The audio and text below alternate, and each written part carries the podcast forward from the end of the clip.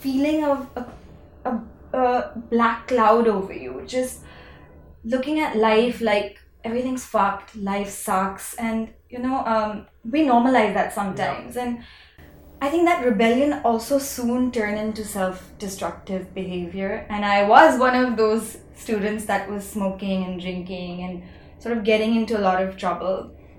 Almost every person I know has had some level of, you know, um, whether it's depression, hmm. anxiety, it's just human nature to have uh, to have bouts of you know periods of uh, low times and if i feel like shit i'm gonna find a person who also feels like shit and we're gonna make each other feel, feel, like, like shit, shit. and you can't define it as a kid you know it's only year, the years i spent in therapy that i realized that oh this is what that was. Um, i think i was looking at another person to make me happy. And that's just never a recipe for sure. success right? That's a recipe for disaster. Um, my divorce was the big my turning point in my life. Uh, what we don't do enough in india is have tough conversations within our families. Um,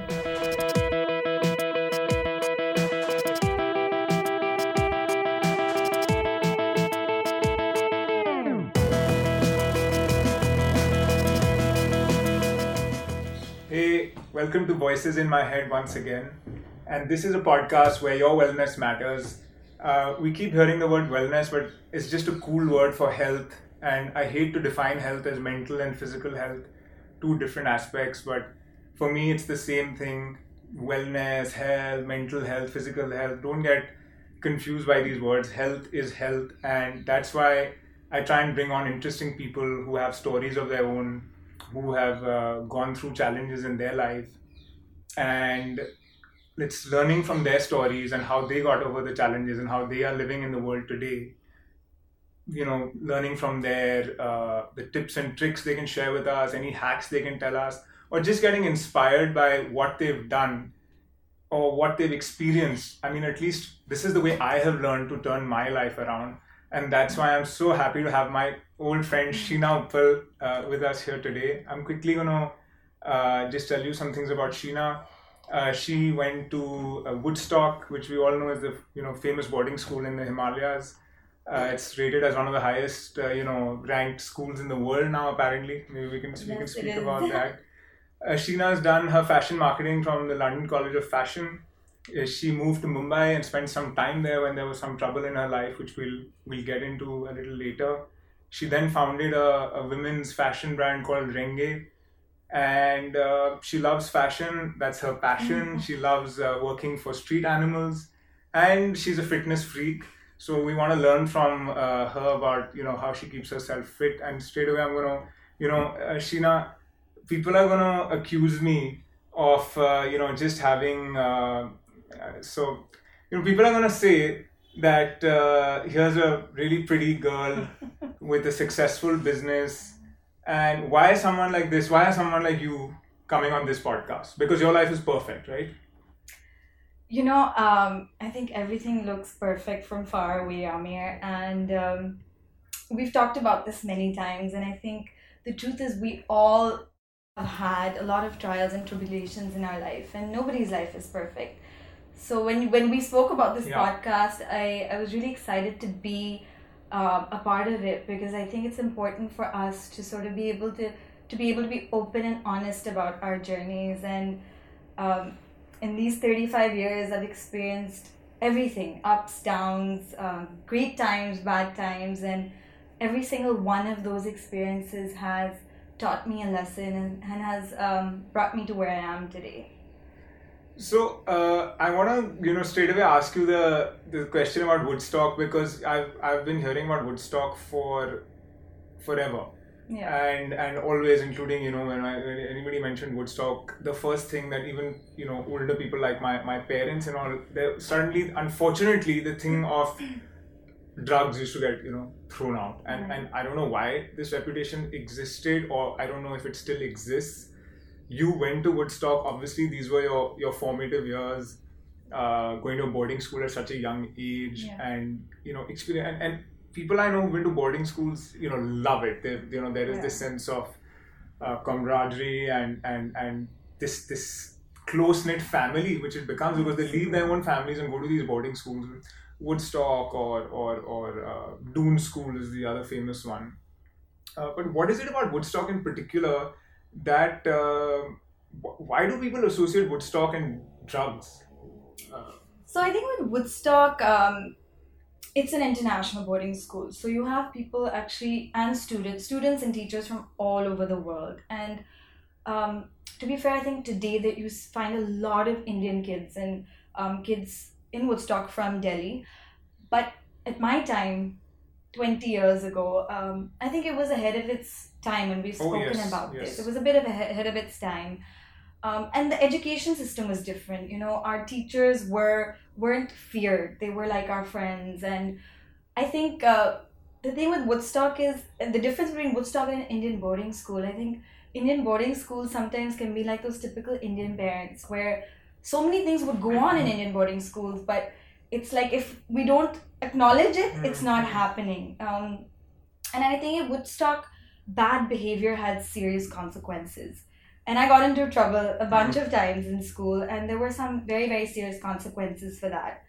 Um, so I think that's the difference. I think uh, there was just a freedom of speech and thought in Woodstock, which wasn't as accepted 20 years, years ago as it is today. Right. Um, anything different, you know, when we were growing up, anything different was scary.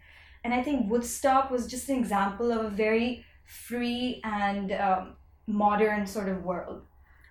Because, um, I mean, I, I went to St. Columba's in Delhi. Right. You know, we have friends from all schools. You know, my wife's from another school that you know her from. She went, she yeah. went to modern every school has a certain group or a certain individual or individuals doing drugs or uh, you know abusing alcohol or, or smoking right. or you know whatever it is i think uh, woodstock you think just gets a you know bad rep or because of because of the the super liberal uh, style that they had back in the day and, and you had so. a lot of uh, uh, you know uh, teachers who had come from abroad who, right. who were trying to implement the american schooling system here? Well, it you know it essentially was a American sort of missionary um, boarding school, mm-hmm. and like I said, it definitely was a very different style of education than um, Indian schools. We had rules. It's not like we didn't have rules. But for example, we didn't have a uniform, you right. know, but we couldn't wear sort of tank tops or mm-hmm. sleeveless mm. tops. So there were definitely definitely rules um, and very strict sort of um, consequences if rules were broken. Um, I just think that it was a different way of living, and really, I, I feel so lucky that I had the privilege of growing up in the mountains. Um, and you know, I was really thinking about this the other day. The people from all over the world, you know, students and teachers, and we kind of came together on a on a level playing field. Everyone had the same opportunities our life was very simple. We'd go to this tiny little bazaar. Mm. The only thing that would excite us on weekends was like eating Wai Wai and Maggi. Mm. Um, so it was really like a world of its own, like its own little country almost, you know. Um, and I really, really feel blessed for that. We we had to walk up a mountain to get yeah. to school. I mean, it's, I mean, so absurd, you know. All, all the Woodstock people say we, that that famous walk up the mountain. Yeah, come what may, hail struck every single one of us. No excuses. Nobody came in a fancy car. You know, uh, wow, everyone great, had right? to walk up to school, um, and just had to thug it out. And that's that taught me some of the greatest lessons in my life to to really sort of be in an environment that sometimes was uncomfortable, that mm. sometimes was out of our comfort zones. And the thing with boarding school is that you sort of are living with your friends mm. day and night, mm. which sometimes can be very difficult. You know, uh, little kids can be very bitchy. You know, girls, little girls can be mean, so can little boys. And that was sometimes very difficult in school to be bullied, you know, by boys and girls. But, but really, it taught taught me at least to grow a thick skin and I really come back to that in my life today. Like some of the best years and some of the most difficult years of my life were in Woodstock.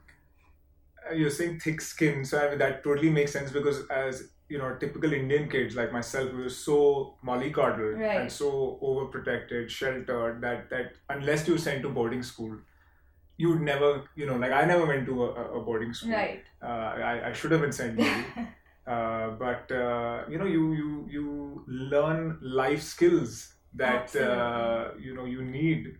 But I've always found, and this is the feedback from the people from you know Woodstock uh, who've been to Woodstock as well, is that the Wood, Woodstock ends up churning out like slightly alternate uh, personalities, and, and in a in a good way. Not necessarily, you know, I'm not saying that in a bad way, but just people who are different. And I think that's refreshing yeah. to have different people, Yeah. uh, especially here uh, where we live in Delhi. Uh, otherwise, uh, it's it's the, it's the cookie cutter, you know, assembly Right, line formula right. of the same kids, and as you said, fancy cars, and and Yeah. and, and you know that's what uh, a lot of the Delhi schools have to offer. But I want to come back to what you were saying. That some of the best years, and we, know why they, will be the best years. But I want to get into, you know, the the difficult times in school Mm-hmm. Right. because, uh, and I'm drawing from my own experience here that uh, the foundations of my uh, problems. I mean, and that's also because of the age that I was at, and I used to go to school then. It's Mm. just it kind of coincided with the school going years because we're teenagers then. It's you know all the, the issues kind Teen of start angst. start or, or even pre-teens Right. that's when you start uh, you know um developing issues and that's when you you are most of the times you're you're you're, you're unable to deal with them. You're, you're too young. You don't have um, the resources to deal with them. Uh, and so i just want you to maybe you know let's start with that in terms of your, the difficult years in school. Right. and So you know, um, before I went to Woodstock, I was in a Delhi school, another great school um, in Shri Ram, but I don't remember them as the best years of my life. I mean, I had some very good friends, but I always kind of felt like a misfit Mm. um, since I was very young. I think there was a part of me that was rebellious from a very very young Mm. age, and that rebellion sort of used to turn into being a little different. You know, I wasn't a girly girl. I was a total tomboy. Um, I was loud. I was just all over the place. And I sort of kind of just grew up feeling like a misfit. And that, that sort of rolled into my um, schooling, the, the years that I spent in Mhm. Woodstock.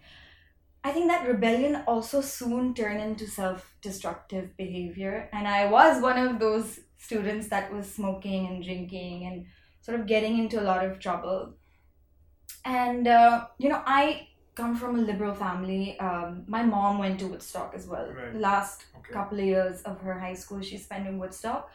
Uh, my dad is a little more conservative, um, but a very logical and rational man with strong morals and principles. But I did grow up in a very loving home, and my parents were sort of parenting the same style, all of that. But me as a personality, I still had preteen angst, teen angst, and a lot of that came out in some you know sort of self-destructive behavior and um, i wasn't one of those kids that was worrying about you know what will i do in college? What will i do next? It was all about today like i'm feeling angry today I'm, or i'm feeling happy today. Emotions were very limited um, and i think you know parts of that are inherent personalities hormones changing hormones There's just so much going on as a teenager. And uh, you know sometimes people ask me like oh don't you miss being young Mm. and having no responsibilities i feel like my 30s are the best years of my life because i don't miss that anxiety and that self-doubt self-hatred you know feeling unworthy. And i think yeah, I mean, almost every person i know has had some level of you know um, whether it's depression anxiety it's just human nature to have uh, to have bouts of you know periods of uh, low times. And for sure. it's just how we deal with it. It's it's how our personalities sort of deal with it. And i uh, although i had some of the best years like i said in woodstock i also really wasn't sort of um, taking care of myself. Mm. you know i was uh, indulging in just drinking too much or smoking, getting caught. My parents were like livid, you know. I come from a Sikh family, so for my dad to find out that I was smoking was like a really big yeah. deal. I can only imagine. Yeah, it was it was terrible. Those phone calls were like some of the hardest phone calls in my life. Um, so I think it's you know sometimes uh, I I'd like I honestly to be very honest with you, I think I did go through and not only in Woodstock, it rolled out into my twenties as well. I went through some sort of depression. Hmm. Um, I never reached a point where I needed to be medicated for it, but you know that sort of feeling of a, a, a black cloud over you, just looking at life like everything's fucked, life sucks, and you know, um, we normalize that sometimes, and and uh, my my mom was very sort of liberal in the way that you know she was open to therapy always, but I don't think I was necessarily ready at that Mm. point in my life. Um, and uh, again, like I, I I mentioned to you, like my parents were liberal, so I don't think you necessarily have to grow up in a shitty environment. Yeah, I was just to gonna. Yeah, I was just gonna you know? come to that. It's so interesting that you're saying this because you know everybody thinks that you have to have had. You know, you come from a broken home, or there's a Right. divorce in the family, or someone beats you up, you had a shitty childhood because of things that happen at home. Exactly. You know, it, most of the times that's not the case. You can develop, uh, like you're saying, uh, and, and and I think that is so relevant that you know we stick to, you know, we discuss a bit more about the self-destructive personality because so many of us get into this uh, mode yeah. of this self-destructive personality early on similarly Right, adolescence or you know a little earlier before that. And and that just stays with us our entire life. You keep doing those things to sabotage yourself. You keep trying you, you you keep attracting those kind of people into your life. Absolutely. And you are essentially going to be depressed even if you don't know it or just going to be unhappy for the rest of your life You know, it's so funny you're, you're saying that you attract those kind of people because there was a time in high school where I was dating this guy who was a year older and he was like the nicest, nicest boy. And for the life of me, I couldn't understand why he liked me. I think I felt so wretched. I was like, why is he nice to me? And I actually ended up breaking up with him and then was sort of dating this other guy who treated me like shit. And I was like, like this, that. this feels god this you feels real. why do you why do people date why do women date men It's not only women. It's not only women though, huh? and why do men t- date women okay why do men and women date whoever they do and especially stay stay with and stay attracted to the people who treat them like shit Because I think inherently and you know who i'm talking to here because I think inherently we don't feel like we deserve better, you know? Um so th- this is same thing i mean I'm, I'm sorry to interrupt you but it's it's that self-loathing it's that self absolutely. uh, it's that feeling of not being good enough. and you can't define it as a kid, you know? It's only year the years I spent in therapy that I realized that oh, this is what that was. Um it's not normal, you know. We normalize these things. Bad boys attracted to bad boys. so that ba- what happened with the bad boy you you were you dated him for a while for a very short period of time. But It was very kosher dating, you know, high school dating. But No, no, no. Um, But you, you, what is it that attracted you? I just want. I'm trying to. I want to understand. Other than the your own um, state of mind at the time that Right. that makes you attract people or made made you get attracted to this kind of a person. yeah, How could that possibly make you happy? I'm just trying to understand the. So or I'm I- trying to dig a little deeper. right. Uh, but I think Yameer, when you're in a phase in your life or point in your life where you're not happy yourself, you're not looking out for your own happiness, Sure. right? You're sort of mirroring what you're feeling. Mhm. So if I feel like shit, I'm gonna find a person who also feels like shit, and we're gonna make each other Gonna feel, like, shit, You know. So, uh, So I uh, think it's interesting, uh, you know, just to to add to that, that it's not like happiness that you're searching. You might think you're looking for happiness, but really, when you don't learn to feel good about yourself, you're not going to attract the, the right kind of people into your life. And uh, even the relationships within your own life, whether it's your parents or your siblings, you're not going to be able to give the best Mm. of you, you know? So this, I just want to mention this. There's this guy I follow called Dandapani. I don't know if you've heard of him. No. He's, uh, you know, I learned about affirmations through him. I've, you know, I've written about him a little bit in my book. Uh, he uh, said in one of his, you know, something I was following, and he said, you know, people come to me and uh, they say, Dandapani, I just got out of this horrible relationship. Right. And then I found, you know, the guy of my dreams, or the girl of my dreams, or the person of my dreams, and they ended up being exactly like my my ex. And and he said, what you're doing wrong is that you still have that energy of that previous person you were with with you and Right. and you are that's why attracting the same person Mm. again and again and again the same Right. kind of person is going to come into your life so you have to change your energy and you have to affirm to get the, the right person for yourself and that's through affirmation through various things so he said there's a reason okay so for a while i also you know uh, I, I i dated someone i was unhappy then you know the i was just attracting people that were not good for me and i was not good for them either Right. I, you know, I'm, Absolutely. you It's know, a it's not like street. I'm, a, I'm a superstar I made Yeah. perhaps a lot of people unhappy Right. and and uh, uh, and that's because of me too it was not just them it was just Absolutely. two bad energies together or two people who didn't suit each other together Right. We were saying i was asking you whether uh, how, when did you realize the self-destructive behavior is is or did you realize at all uh, You know, I think sometimes self destructive behavior is also very subtle. Um, I don't think necessarily I'm going around like, you know, hurting people physically, but I'm actually hurting myself. And it's really only when I went to therapy post my divorce um, that I really started learning things about myself. And I got married not not very young. I was 28 when I got married, but if I'm being totally honest with you, my emotional intelligence was of maybe a 15 year old. And, uh, you know, I was married for less than three years. That's, Mhm. that's a short time. that's when you moved to bombay I, I was living in Bombay. I, I married a man in Bombay. And, you know, my divorce was not a dramatic, shocking, you know, there was nothing shocking that actually happened that led to our divorce. Um, I married a very nice human being.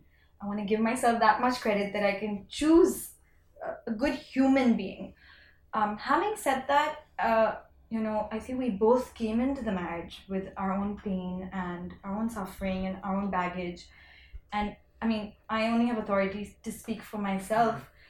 And I literally was like a child. I was functioning like a child. And I just, I think I was looking at another person to make me happy.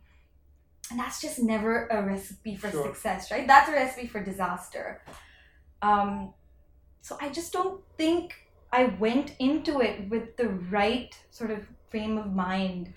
Um, and, and this was a like an arranged marriage it wasn't an arranged marriage, but it was a quick marriage. I was, you know, uh, young, and I think my priorities were different. I really didn't understand what I had to look at. Sure. You know, look look at for a partner. Um, uh, I think different things used to excite me. A lot of glamour and excitement and a lot of fun. You know, and I think today, having done almost two years of therapy post my divorce, I think my divorce was the big my turning point in my life. I'm really really grateful for it, Yameer, because I really I hit rock bottom, um, and I had two options. You know, I could actually take care of myself. That was through therapy and healing, or I could continue that stagnant, complacent, unhappy life. And um, I'm just so thankful that somehow I got myself uh, together and I started going to therapy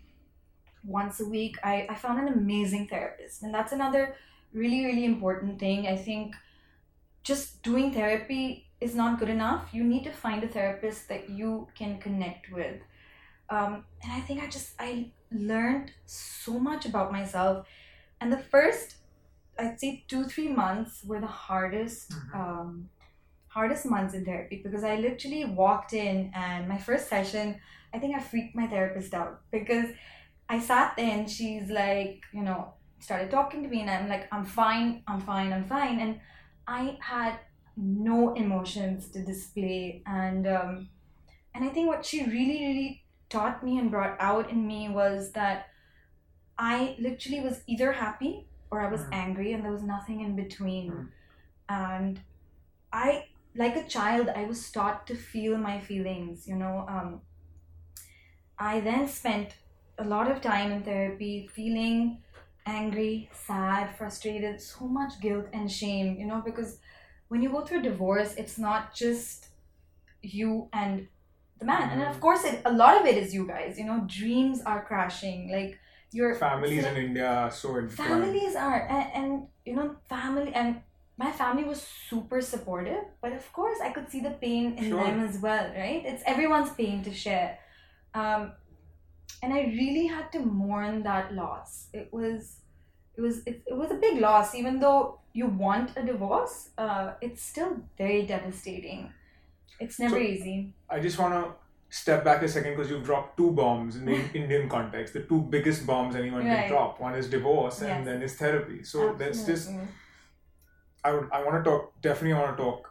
uh, more about you know therapy with you. But before that, is in the in the when when you were married and and and you know no one just you don't just nobody wakes up one day and says I want a divorce or, or, or or you know a relationship.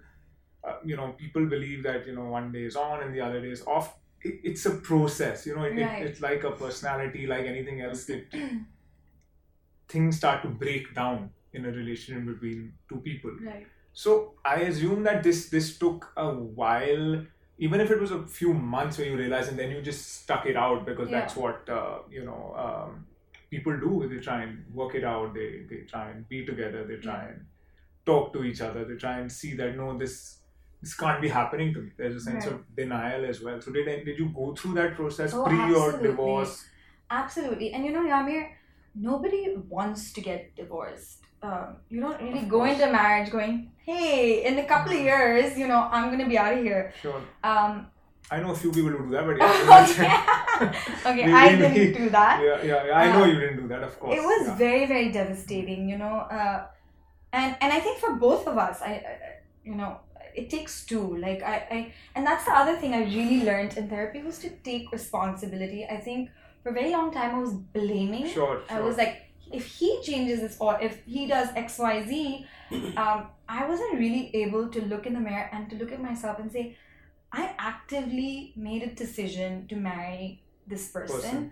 It was my conscious and well at that time subconscious. You know, Mhm. um, I don't think I was connected to myself or aware of myself. You know, my inner being sure. um, so really i had to take responsibility. But coming back to the process of it it took a while. It took a long time and i think uh, we both tried. I think um, it was painful for both people but i think we both kind of came to a very uh, common ground and and wanted a very amicable divorce with you know my parents and i and i know his him and his family as well were very clear. We wanted to walk away with integrity. You know that was the most important part of this. I didn't want any drama.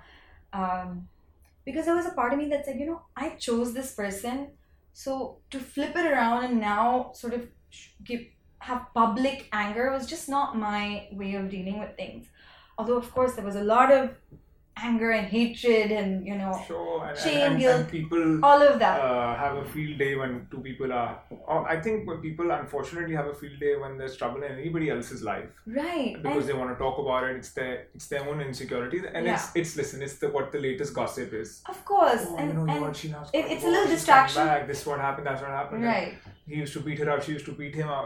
Yeah. Nonsense starts coming out, and yeah I'm so um, you know I'm glad that you've been able to articulate um, in in you know your div- things about your divorce or your Right. relationship in in such a a positive manner because usually it's considered to be something extremely negative but I, I think perhaps as you said this is or we were speaking about it last week Yeah. that this was one of the best things that happened to you absolutely because it helped you turn your life around and and that's the thing again you know did you, it's- uh, sorry did you try couples therapy at all we did we did uh, but you know we were just too far gone it, it, I, I think even my therapist mentioned that this was inevitable and i'm glad you made this decision Right. you know and you know coming back to it, it divorce doesn't always have to be dramatic it Sure. doesn't have to be he or she beat you know he I or mean, I'm she just, I just No, of that, course. you know, the, but you the, know what I mean? the- I think when people when people asked me, I think some people were just shocked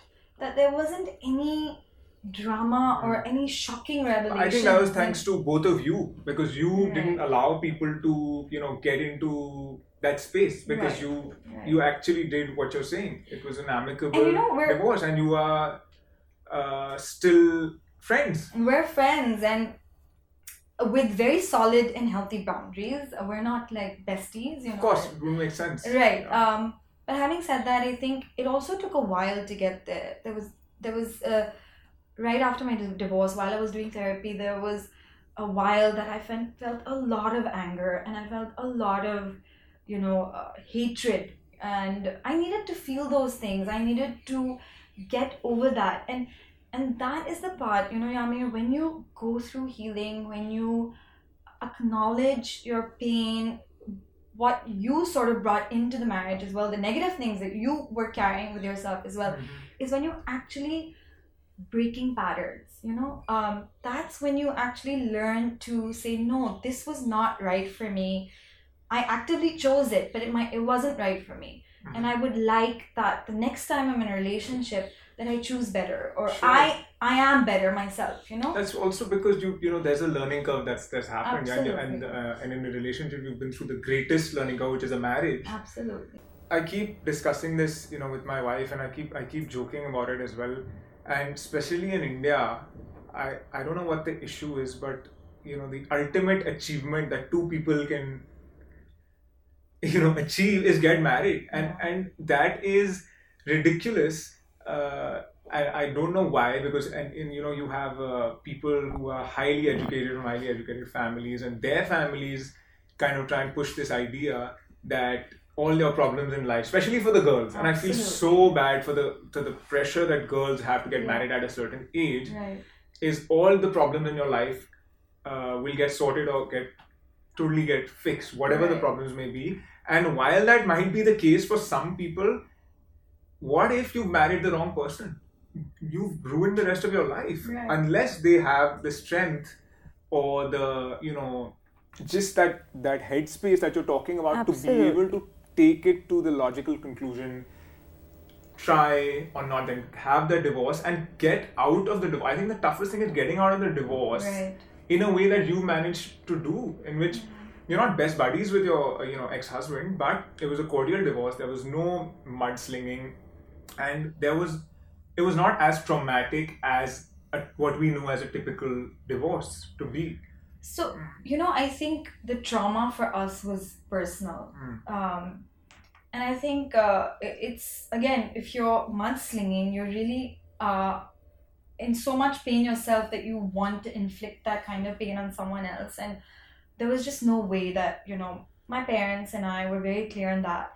But, you know, coming back to the topic of marriage, it is, there's so much pressure. At least in our time, Yameer, 10 years ago, um, no i think even now i think you think now. so? yeah i you think, the girls, girls in their twenties are being pressured. I, I don't think I girls in their 20s but i think let's say girls closer to uh, or 25 26 27 I, I think a lot i You think know- it's rare to come across a, a, a family that is not pressurizing their daughter to Right. get married at a certain and that's just my experience i Right, may be wrong right. but the, from the people i know i think there's a tremendous amount of pressure and Hmm.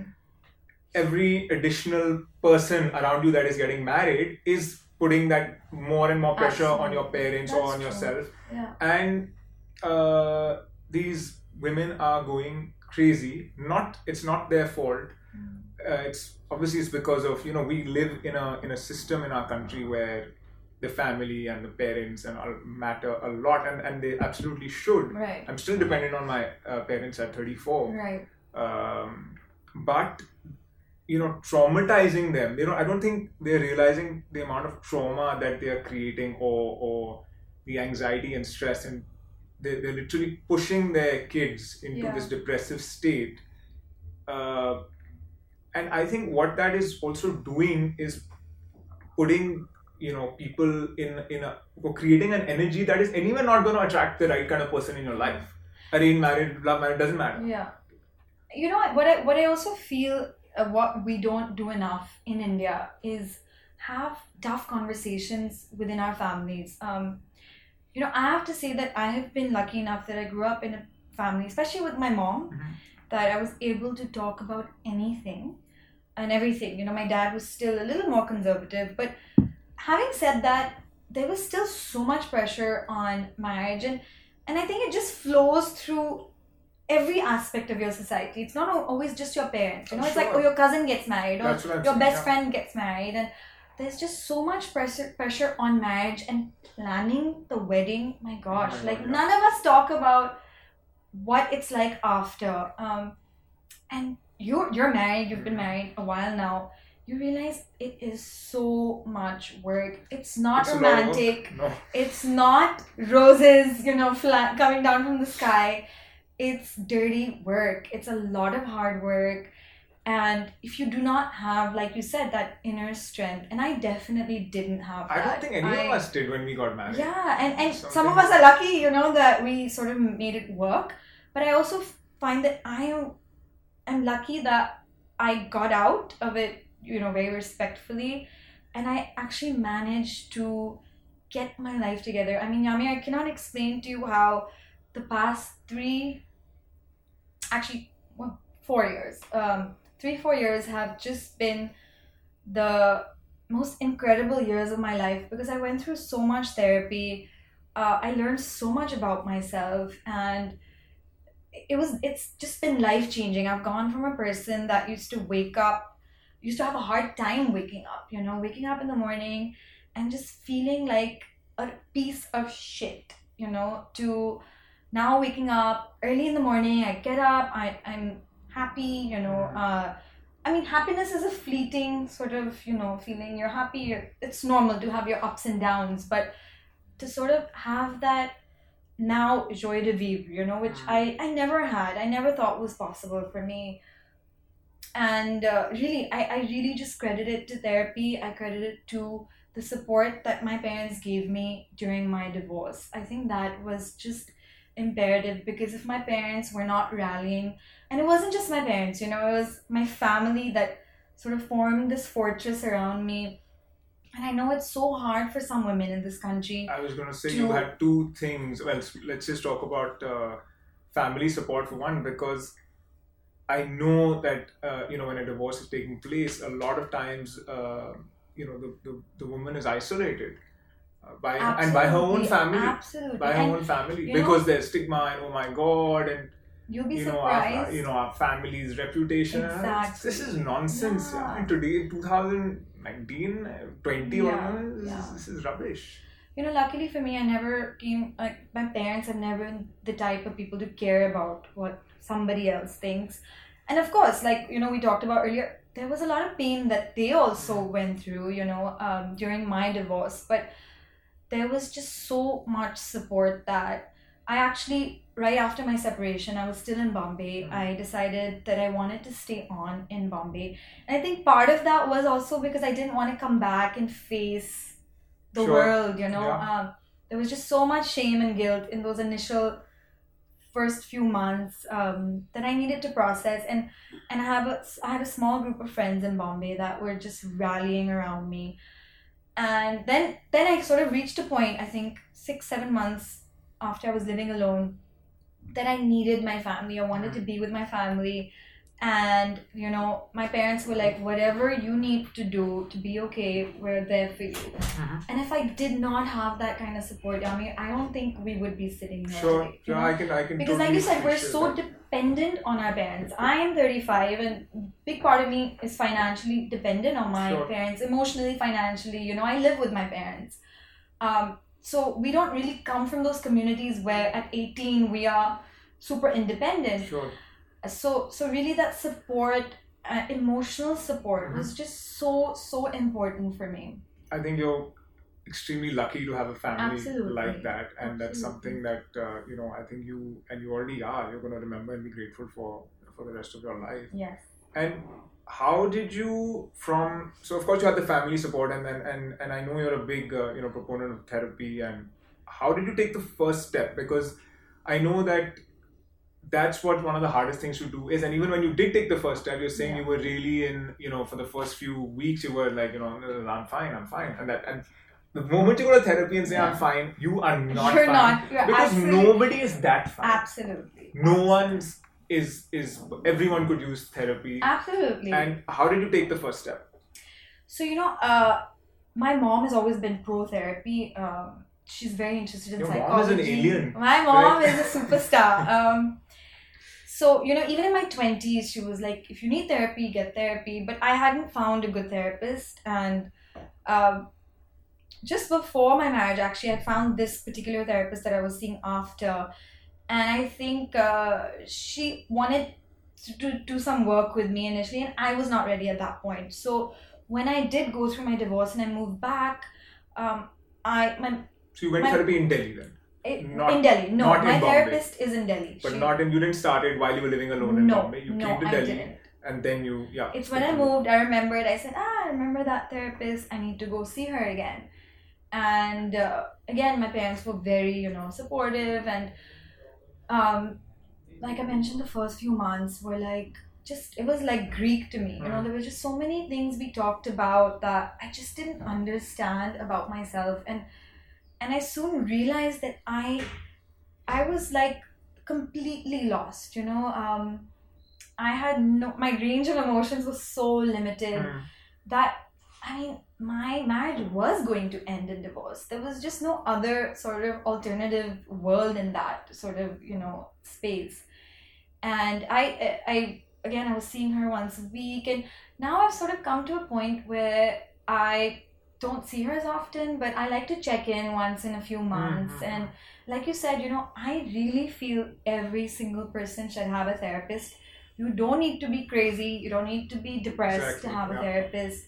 You you sort of are going to somebody who is a professional who understands the human mind better than you do and just helps you you know whether it's with work whether it's your personal relationships and you know one of the the biggest things that happened for me amir was i mean i came back after my divorce i was 31 32 i started living with my family again and you know it's not easy to live Sure. with adults you know readjusting, Readjusting and- living. and um, I think in my 20s and in my mid teens, like I was a bit of a monster, you know, emotional monster. And I think, you know, a lot of girls have sort of issues with their moms, and we I went through that phase as well. And I think one of the greatest things that's happened for me is that I have I've learned to behave like an adult Hmm. with my parents. And I think they now respect me as an adult. Um, to manage you know relationships with four adults living under one roof it's a lot but but it's it's it's amazing how far we've all come and we live in harmony we like to spend time with each other you know uh, of course couple of times couple of days in a month i'm a bit of a dragon Mhm. uh, i think That's- every that's- woman is Everyone's allowed those. you yeah. know, so I'll come to the living room and I'll announce that guys, you know, next few days, bit of a monster, but um it's just I think I am just so much more connected with myself and I feel a level of contentment that I just never have before. And again, coming to marriage and relationships, you know, I'm single, I'm 35. I do not believe that if I do not find a partner that my life will end, you know. Um, I'm actually learning at 35 to build my own life. You know, I started a women's wear brand. Um, I actually started Rengé while I was sort of going through my separation. Actually, just before our separation, and my Mhm. ex husband was very supportive of my work and all of that. And, um, you know, I've, I've mentioned this to you before.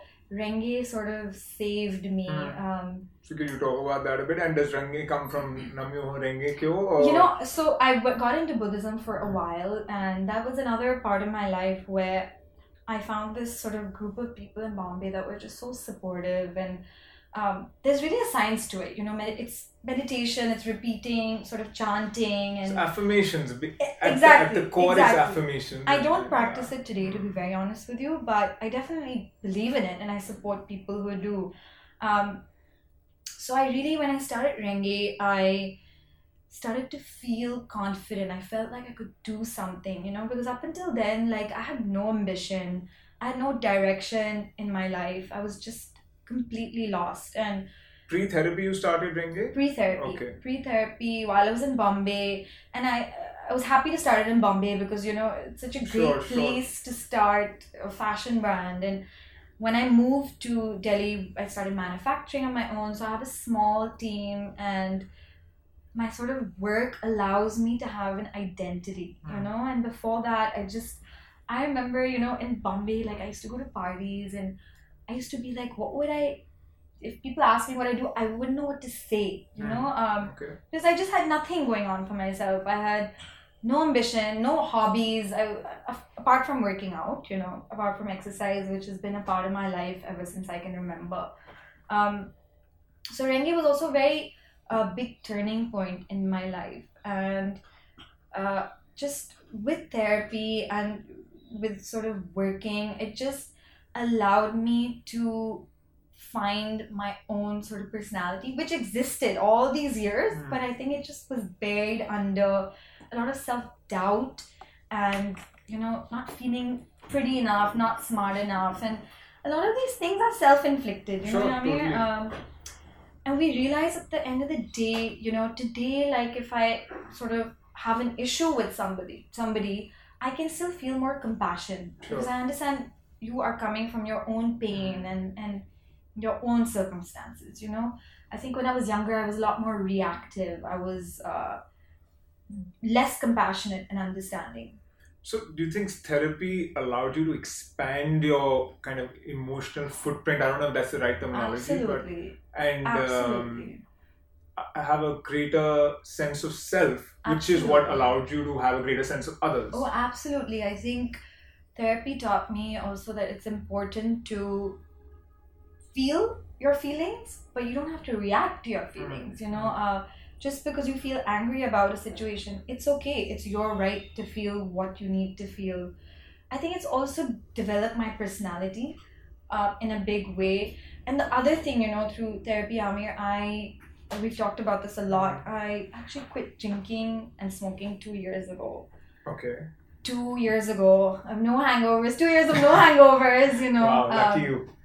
and I mean, I am an, officially a teetotaler, and I just uh, there was a time in my life where you know going out to a party and feeling confident meant oh let me have a glass of Mm. wine or something, you know, and um, Glass or 10 or? yeah, glass yeah, glass exactly, glass to five, you know, and uh, through therapy, I realized that alcohol um, just wasn't working for my personality. I didn't enjoy being hungover. Like Mm. even you know, we used to all binge drink, and and Sure. it's so it's normalized, which it shouldn't be. You Absolutely know, not, Al- alcohol is such a big depressant, and uh, Absolutely, and especially people who are perhaps like you and me predisposed to depression or predisposed to being anxious and n- of course the the i'm not a teetotaler but i hardly drink so i'm Right. almost a teetotaler Right. and the the dreaded i get a one week hangover. Right, so forget about a two day hangover. I am out of commission for days and that's because and that's when i really cut out alcohol out of my system because it really started taking a toll. My body was punishing me the next few days. Literally i was being punished from the inside out. And we, everybody knows alcohol is a it's not a stimulant it's a depressant absolutely, it doesn't matter if you put red bull in It it, or put anything in it or you know any sort of stimulant drink it's not Yeah. going to help Yeah. uh, and what uh, is increasingly i guess people are unaware of is that actually so many of us friends family people around i'm not even talking about drugs here they are addicted to alcohol and if we really get into the definition of an alcoholic for a long time i used to think the definition of an alcoholic is someone used to wake up in the morning and start drinking. That is Oh not the case. Exactly. anyone who needs even a drink every day can be defined as an alcoholic because there is a dependence on something. Yes. you know you are it is and it's by design it's addictive in nature. When it goes into your system it creates you know a chemical Exactly. reaction in your body and mind which is why you have to keep going back to it. You know, so so many of us are alcoholics. We're addicted to alcohol uh, and it is obviously creating more problems for people uh, predisposed to, to Absolutely. addictions. And I, mean, I have an addictive personality right. which doesn't mean I'm a Me too, superstar. Me I don't- I'm just trying to like define Yeah. that. You know, I'm not a superstar. Everybody gets addicted to me. It's just I have a tendency to get addicted to things, to, Right. to people, to to situations, and and I have to be mindful of that Yeah. and uh, just be careful. So that's why I I, I, I love gambling Hmm. too much. Really. So that's why I, I, have totally cut out gambling from my life. I, I don't even dabble in the stock market. That's why Yeah. because anything that gives me that it That releases high. a lot of dopamine in my system. Right. So I've, I've gone away from it. So it's a, it's a tough call to cut out alcohol, even for someone like, like myself who loves drinking. I still Right, love drinking. right. I, would, I would love to be drinking a, a wine or, a, or a whiskey or whatever right now, yeah. but um, I'm not. And uh, similar to oh, my, my you know sugar is you know the biggest enemy in my, in my life. yeah, sugar is the enemy. Sa- same thing. If once you cut it out, you Yeah. you don't crave it anymore. Absolutely. So, but if you if you you, you need to just cut it out or reduce you it drastically. just like you form bad habits, Hmm. you can actually form good habits too. And with cutting out alcohol, um, I realized that I had to learn to be in social set- settings that you know made me awkward once in a while. But I really learned to connect with myself. I've learned to entertain myself more, and to just be comfortable in my own skin. I think anytime we need some a substance and it could be anything you know some people have a shopping addiction. Mm. anytime you need something to fill a void there's something that's not right there. And you're right i know so many functioning alcoholics that you know in in ways have their lives together but have that need to have a drink or smoke a joint or Mm. that that constant sort of need for um, something, that Something gets you high you know? Um, and I think uh, that that was that you're numbing yourself. You know, at the end of the day, you're numbing yourself. And I learned that even sort of going out partying once in a couple of weeks, or once in or once a week, or once in two weeks, and binge drinking, I was numbing myself and then feel feeling shitty for like the next five days, and it just wasn't worth it. Um, and I don't personally uh, enjoy alcohol so much that I just want to have a glass of wine. Mm. So I very consciously made a decision two years ago that I just didn't want alcohol in my life, and I, I think it's one of the best decisions I've made for myself. And but while you were even drinking, you were continuing to try and keep yourself physically fit, or is that something that's carried on for a long time? So, you know, uh, fitness has been a part of my life ever since I can remember. My mom is super duper fit, Mhm. and I think there were two things that she really focused on when we were, my brothers and I were growing up. One was she wanted us to learn an instrument, and Mhm. one was she wanted us to play sports. And, you know, and I see this, Yameer, kids who have been active Mm. tend to be active, you know, in their 20s and 30s and Sure. so on. Um, it's it's really hard to pick up uh, a sport or go to the gym for the Mm. first time in your thirties. It's it's not an easy thing to do. Um, so while I was still drinking and partying, etc., etc., it definitely did hamper my sort of lifestyle. And to be honest, in the past two years, I feel like I've become so much fitter, and especially since I quit smoking. Um, I feel like my skin is better, Oh, my yeah. hair is better, I feel younger, and um, just my endorphins and my high is released when I go and work out. You know, um, and I'm not. I'm not necessarily now found a new addiction. It's Mhm. not. It's, Well, it's not a know, bad addiction to have. It's one of the better addictions. I've For had, me, it's it's it's a as much as I like to f- look a certain way, I like to feel a certain Sure. way, and uh, my mornings start with exercise. So you know, I, I wake up early. I go and do a workout, whether it's Pilates or yoga, and I think a, a lot of uh, self care also involves eating well, right? Uh, so I think all of that's improved. You know, since I quit alcohol, I'm eating better. It's it. I, I don't know how it's related, but No, like because alcohol makes you crave shitty, shitty food. right exactly That's you because alcohol eat a is burger sugar. Yeah.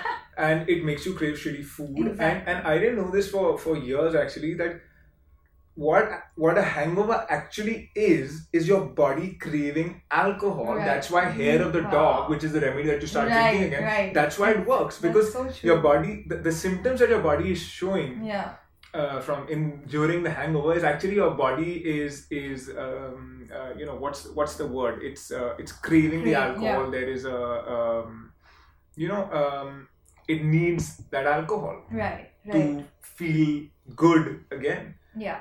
Uh, And I see a lot of people, Yameer, that that lie to themselves that oh, I just drink once in a while, Mm. but yeah, but then once in a while they drink a bottle. exactly, So exactly. that's- So it is a you're you're dependent, and I think we've sort of normalized drinking so much. Um, Yeah, because now it's I mean, oh, you know, uh, as long now I keep hearing, oh, it's, you know, this this I'm dating this guy, I'm dating this girl, or I'm dating this person, and yeah, they drink and smoke a bit, but you know, at least they don't do drugs. yeah. Oh and, oh my or god. at least they don't do coke, and that and that's right. like the new that's the new that's- benchmark, and we, we, we're just you know stretching that line Yeah. further and further. And, and, and, and in five years it's gonna be oh at least they don't do I don't know I don't at least they're not dropping acid he Yeah, only he only yeah, does cocaine the- Oh my you know, or she only does cocaine Yeah, yeah. so, and, and that's becoming the new normal and I'm, I'm worried about like my own son And what Right. is going to be the benchmark like what is going to excite these people Yeah. after a while Yeah. there's But no I think limit that's why like you sort of have to have other recreational activities, you know. Um, I used to play the piano in high school Mm. and I hated it. I mean, I absolutely hated it because I didn't like my teacher. And last year, I sort of decided that, okay, I need to go back to it. Wow. And I have just been having the best time.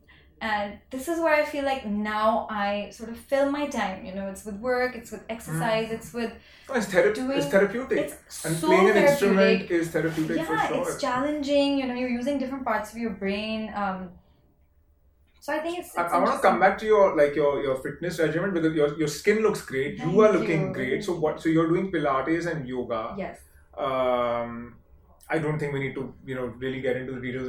Yoga is yoga, Pilates Right. is for me assisted yoga. yeah. Uh, and and but, what what is it you said since you quit drinking you're eating better? Right. So or you're automatically eating better or is that a, a conscious you know are you very conscious about what you eat? So because we're going to eat after this yeah absolutely. You're gonna eat a massive lunch so you know the thing is for me food is very it's an emotional experience uh, i think maybe it's a boarding school thing i don't Yeah, know yeah, yeah, we have to like scramble for food I've um, seen that with a lot of boarding school So I. I'm a very emotional eater. Um, when I'm at home, I we sort of tend to eat healthy, and when You're not a vegetarian though.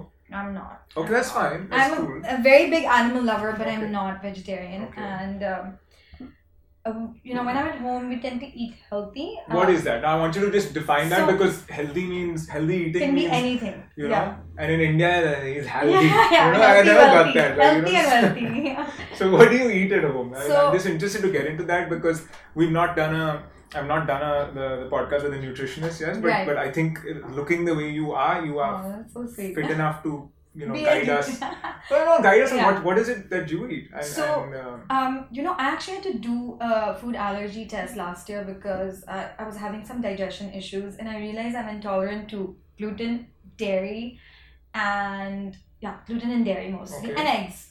okay. So I Gluten, have not okay. fully cut that out of my life, but what and I don't think you should, and I'll tell Right. you why No, and. I- it's a and bad idea. haven't. If you're allergic to something, don't fully cut it out Yeah. because then you will be severely allergic. to it. Right, right. But now, earlier, like I used to eat two eggs and a toast in the morning. Now, my breakfast is normally a smoothie. So it's fruits, a bunch of fruits, and oats. Um, I do a smoothie in the morning. In- it's in quick. In a non, I mean, in almond milk or something. No, with Water. no dairy, nothing, So- nothing. Because you're putting in apple, there's a lot of water in that. So, so you just dump that into. I a, dump in uh, one apple, hmm, one banana, a bunch of blueberries, and two spoons of oats. Okay. um, unsweetened oats, and I have that for breakfast. And um, I'm again I'm hungry by one. I have uh, normally like a dal, just a green vegetable and brown rice. Um, and then again I'm hungry by like five, so I eat a Mm. fruit again at five and some nuts. And I like to eat early. Yeah. That's also That's another key.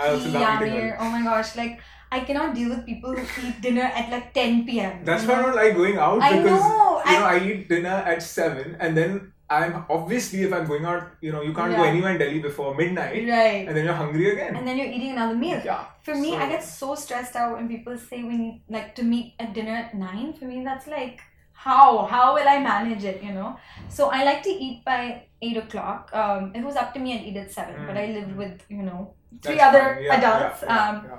So we eat by 8, 8 15, So and this is all home cooked it's all homemade. Um, food and it's Yes. cooked and, and, and I'm really getting into details now. Does it like is it cooked in ghee or do you know like no, are we're using like olive oil simple. or Olive oil, um, that we olive oil, and let me mention. I mean, I know in the mornings I'm not eating like proper carbs necessarily, but you're only eating I- carbs. What are you saying? You're eating of you're eating fruits. yeah, It's only yeah. carbs. but there's a lot of sugar in that Yeah, that's well, right? Um, yeah, yeah, that's for another but I'm not podcast. eating yeah, like yeah, I get it. and uh, you know what I mean, heavier things. But at night also we eat carbs. So we and normally at night we don't do Indian, Indian. the Indian meals are All carb, heavy, and which is which is I, But- I'm not going to get into such there's micro nothing details. against that No, because carbs no. work for me. I realized uh, because I work they are working lot. for you clearly uh, uh, and and this was and and are, you eating out a lot doesn't seem like it So during the week, I you know I tend to sleep really early. Um, so my lifestyle, I'm I'm at home Uh, Monday to Friday. You'd find me mostly at home um, because I sleep early. I wake up early. If I do eat out on a Friday and Saturday, honestly, I am not thinking about calories. I'm not really that kind of person, um, and I do have good metabolism. I'm not gonna lie. You know, Mhm. uh, uh, I have good metabolism. I work out a lot. So when I do go out, I do tend to be lenient with myself. I'm not so like, you know, careful about what I'm eating. But I still naturally like to eat a fulfilling meal. You know, there'll be carbs, there'll be uh, there'll be protein, but uh, you're not there'll be really, fiber. but you're not really mapping it out No, no, no, I never I, I've I can't never do done that. that. I've not managed to do that till now I've never done that. I've never been on a diet. I don't like measure and count. Um, I've just lived a very active lifestyle. I think that is what is a big part of my fitness. It's not the food or the quantity of food I eat. It's the lifestyle that I live. At least for me, for my kind of body. That's and, and before I forget uh, supplementation are you, are you taking any supplements no, I do. I just take vitamins. I do a fish oil in the morning and a multivitamin, and that is it. so one fish oil and one Two fish oils in the morning and a that's for omega-3 Yes. And uh, like a, ge- a, a general multivitamin a general multivitamin. Because I really feel you it. get a lot of your nutrients from food, you know. And I think once a year, do a blood test, you know, Mm. what's going on with your body, um, and Yeah, that's, so that's I, actually, me. that that's a thought that had come to me earlier, and I, then you know I, I lost track of it. Is just the way now you know post thirty, everybody says get an executive checkup once Right, a year. I think part of an executive checkup there should be uh, like a mandatory Mental- therapy, yeah, a, a- like a therapy Sure, session that is yeah. just you know examining your mental health. And I know it may not be enough uh, one session with a therapist for the even the therapist to be able to tell you anything right. but hopefully they they, they have you know uh, mechanisms now to be able to tell you that do you need more sessions after this? Because especially the people are going and saying oh i'm my life is perfect. There's nothing wrong with me. It's fine. I don't Right, need this. Let's just sign the paper and my session is good. I just want to know i don't have yeah. I, you know i don't have diabetes aids cancer whatever. We've Yeah, done the check. Yeah, yeah. but people don't think about their mental health. Um, so i think that needs to be you know for those getting an executive checkup done and you've, you've never got therapy yeah. Please get one mandatory session. Uh, tell them to throw it in as part of your executive check or pay 500 bucks extra for it, whatever it is. I think it will be useful. I'm going to do the same. I, Yeah. I, and, and, and I even need therapy. Right. Um, I wish this was also part of just schooling, you know, where you had So, like yeah, yeah, one discuss- class yeah, a day yeah. that taught you how to really take care of your mental So we, we being, discussed you know? this in this uh, with Zina Zoya in the Okay. episode, and then after that, uh, um, uh, Parul Parashil's episode, Right. and that also we've discussed there should be you know mandatory, counseling session that totally needs to happen, and, and if you put it into the system from that age, then you know, first you've taken the stigma out of therapy. And secondly, those kids know that there is this resource for them to be able to right, use, right. even if after school, even when they're 60 or 70, Yeah. 100 years old, that they can go to a therapist and you know, I'm having this issue. They can Right. go versus have you know having to like you had to go post 30. There was even though your mom was open to it, but you know that's the first time I'm going to therapy. Right, like, you right. know, and and, and uh, so And you know the thing is, Yameer, therapy actually teaches you tools, um, contentment and feeling of fulfillment. There's no magic wand for it. It's it takes work. It takes a lot of sort of hard work to really understand yourself, to understand your darkness. You know, every human being has their sort of dark sides and and to really learn to embrace um, your own darkness that i think that's the biggest sort of tool you can be taught because once you really start to say okay this is who i am and i accept myself um, is when you really are accepting of others you know? And i think that's that was one thing really lacking in a lot of my relationships in my 20s was that i didn't feel good about myself so i cannot be compassionate as compassionate you know to you Wow, I love this chat. And as as usual, so far it's a record. I can you know keep chatting to the person I have here.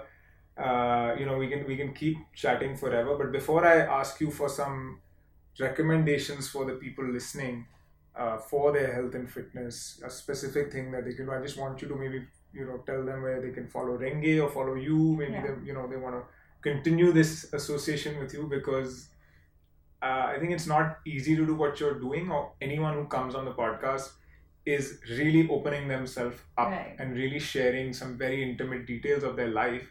Not everybody can do that. Not everybody should do that. yeah But you have you have the courage to be able to. It's easy. It's my job is easy. I'm I'm just you know sitting here, but it's your story, and it's it's your struggles. But that is what is going to make uh, you know this podcast uh, successful if at all is people are going to get something out of it from your story Yeah.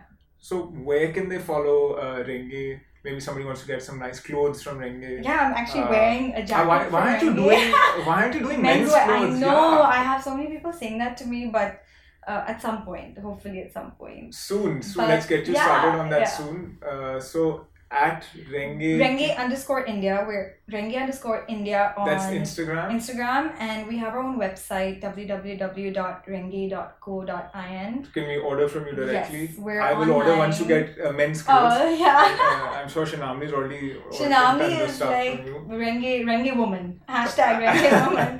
Um, and yeah, and uh, yeah no and, and the, the last thing is i always like to end you know end the the podcast with uh, one thing that i can do or anyone listening can do to change their life for the better right. um now what Yeah. can i do now one thing that you can So- recommend Can I say a couple of things? okay go ahead Okay. go ahead So you know what has really really worked for me? There've been a couple of things. I journal a lot. This is something I started after therapy, okay and you know initially it felt like can you just elaborate on that because i know what you're saying but what do you mean by when you say journal a lot a couple of times a week. Well, more than a couple, two to four times a week. Um, I sit with my diary. I write down my thoughts. Sometimes they're just thoughts that are all over the place. voices in your head Vo- yeah? exactly all Yeah. the voices in my head and i've learned now to have the friendlier voice speak to me and um, just i tend to write down things that are good or bad or whatever i'm feeling and i don't really put too much thought into it right um, it's just sort of conscious sort of a flow of words and um, i do that and is I, it unconscious as well sometimes sometimes Yeah. conscious and unconscious Mm. and uh, i don't necessarily go back and read that unconscious i'm not even sure that's correct english but, but that's you fine know what I- we mean. I- I yeah, yeah. will get what it is. Subconscious. yeah Subconscious. yeah Um, we, uh, uh, I sort of don't necessarily go back and read what I've written, but it's more like, again, it's a form of therapy. Therapy. It's a form of connecting with myself, understanding my own feelings. Um, so that's that's one thing that I've still continued to do till today.